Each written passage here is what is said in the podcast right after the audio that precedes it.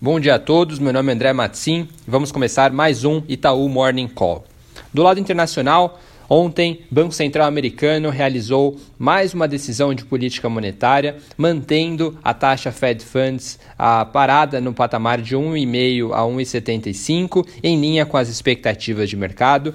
No comunicado que acompanhou a decisão, o Powell, presidente do Fed, disse que uma inflação significante e persistente seria necessária para que haja altas nas taxas de juros né, no curto prazo, o que pode ser reforçado ali que ele está subindo a barra para uma alta nos juros em 2020. Né? Acho que consistente com essa comunicação, a própria mediana das expectativas dos membros do Fed quanto ao número de é, movimentos nas taxas de juros no ano que vem e no próximo sugerem ali taxas de juros paradas em 2020, com uma alta em 2021 e mais uma alta em 2022. É, ainda no cenário internacional, destaque hoje na Europa é, fica para as eleições no Reino Unido. Ah, do ponto de vista de horário, essas eleições vão ocorrer no horário de São Paulo entre 4 e 7 da noite. Resultado lá por volta das 8 da noite, 9, a gente já teria os primeiros resultados dessas eleições. Em linhas gerais, a expectativa é de que o Partido Conservador do Boris Johnson atinja ali cerca de 340 assentos no parlamento, ah, o que seria consistente com ah, ele conseguindo a maioria necessária para dar continuidade à saída do Reino Unido da União Europeia.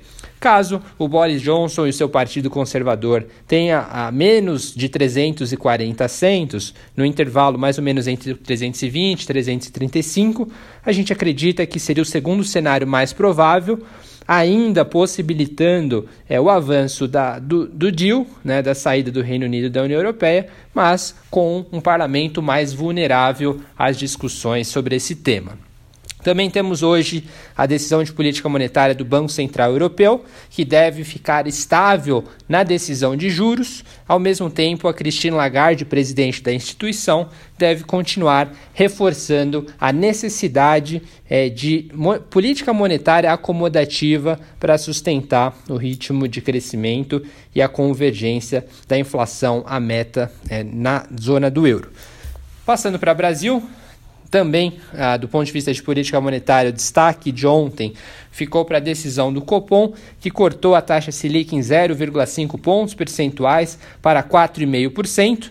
É, o comunicado do comitê não se comprometeu com cortes adicionais na taxa de juros, mas também não é, os exclui. Né? De fato, quando a gente leva em conta as projeções é, para a inflação apresentadas pelo Copom, é, apontando ali para 2020 uma, uma projeção de 3,5% no cenário de mercado e 3,7% no cenário híbrido, em comparação com uma meta de 4%, é, isso sugere que há margem para flexibilizações adicionais na taxa de juros à frente. Portanto, na nossa visão, a taxa básica ela ainda deve encerrar o ciclo em 4% no início de 2020. Acho que semana que vem a gente vai ter no dia 17 a, a divulgação da ata do Copom e no dia 19 a divulgação do relatório trimestral de inflação como a comunicação fundamental ali para entender os próximos passos de política monetária.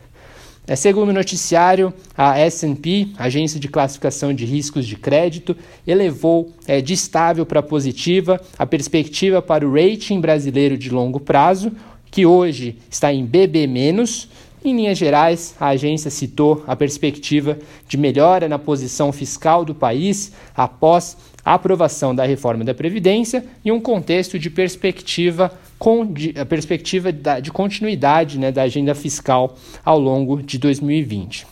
Além disso, do lado dos dados econômicos, ontem as vendas no varejo para outubro cresceram 0,8% no seu conceito ampliado, que inclui veículos e material de construção, e no conceito mais restrito, né, excluindo esses dois componentes, houve um avanço de 0,1%. Acho que, em linhas gerais, ah, os vendas no varejo tiveram um crescimento generalizado entre os setores. Oito de dez categorias pesquisadas registraram altas, com destaque para veículos, material de construção e materiais para escritório. Mostrando, portanto, que o consumo continua ganhando força no Brasil no curto prazo, em parte devido aos saques do FGTS. Acho que consistente com esse crescimento no varejo em outubro, agora de manhã o IBGE divulgou a, a receita de serviços né, para o setor, em linhas gerais apontando um crescimento de 2,7% na variação em 12 meses. Essa é a pesquisa da PMS, a pesquisa mensal de serviços, surpreendendo tanto a nossa projeção quanto a mediana das expectativas de mercado. E por fim, falando aqui da agenda de reformas, Ontem, a Câmara dos Deputados aprovou o texto base do projeto que estabelece o novo marco legal do saneamento básico, determinando novas regras para o setor e abrindo caminho ali para a exploração do serviço pela iniciativa privada. Eu acho que a única surpresa ali que vale acompanhar é que a, a, o texto aprovado, né, ele ainda ele precisa ir para o Senado e depois voltar para a Câmara dos Deputados.